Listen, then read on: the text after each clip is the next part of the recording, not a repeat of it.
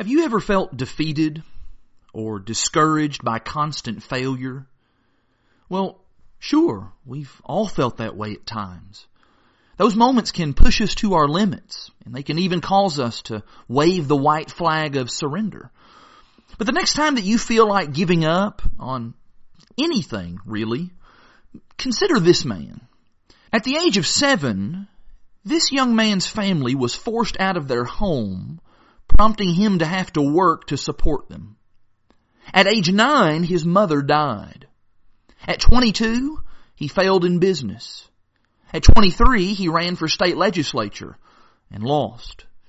At 24, he borrowed some money from a friend to begin a business, and by the end of the year, he was bankrupt. He would spend the next 17 years of his life paying off that debt. At 26, he was engaged to be married, but his fiancee suddenly died left him brokenhearted. At 27, he had a total nervous breakdown and was bedridden for six months. At 29, he sought to become the speaker of his state legislature, but was soundly defeated. At 34, he ran for Congress and lost. At 37, he ran for Congress again and won, but two years later, he ran for re-election and lost. At 40, he sought the job of land officer in his home state, but was rejected. At 45, he ran for Senate of the United States and lost. At 47, he sought the vice presidential nomination at his party's national convention and he received less than 100 votes. At 49, he ran for the United States Senate again and once again he lost.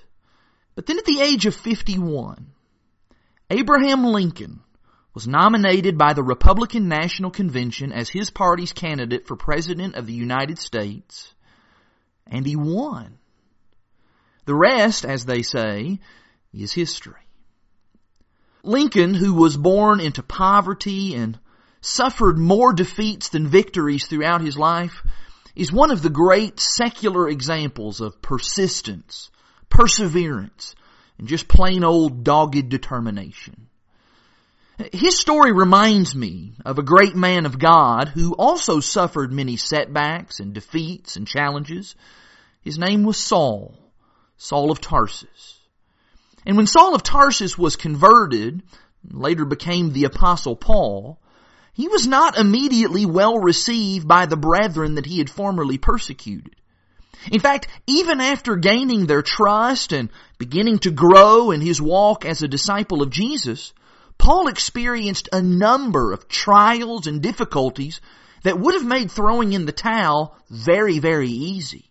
For example, he was beaten. He was stoned. He was imprisoned for preaching Jesus Christ.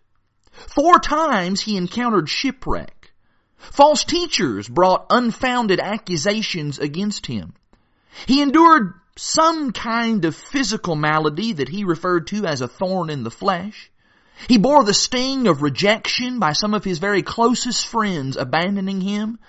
He even got bit by a snake.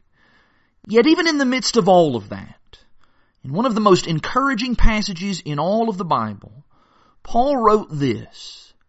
He said, we are afflicted in every way, but not crushed, perplexed, but not driven to despair, persecuted, but not forsaken, struck down, but not destroyed. 2 Corinthians 4 verses 8 and 9. No matter how numerous and no matter how difficult the obstacles were in Paul's life, he refused to give up. God's grace was sufficient for him. God provided him the strength that he needed to meet any challenge and overcome every trial. What problem are you facing? What adversity are you enduring? What wound are you nursing? Has failure seemingly followed you at every turn? Have defeats become more common than victories? Have you ever felt like quitting? If so, my friend, do not despair. Because both secular and sacred history are filled with encouraging examples of triumph over trial, of strength overcoming weakness, of conquest instead of surrender. Don't give in to discouragement. Today is your day. Trust God. Remain faithful. Be strong. Because as Paul wrote in Galatians 6 and verse 9, in due season we will reap if we do not give up.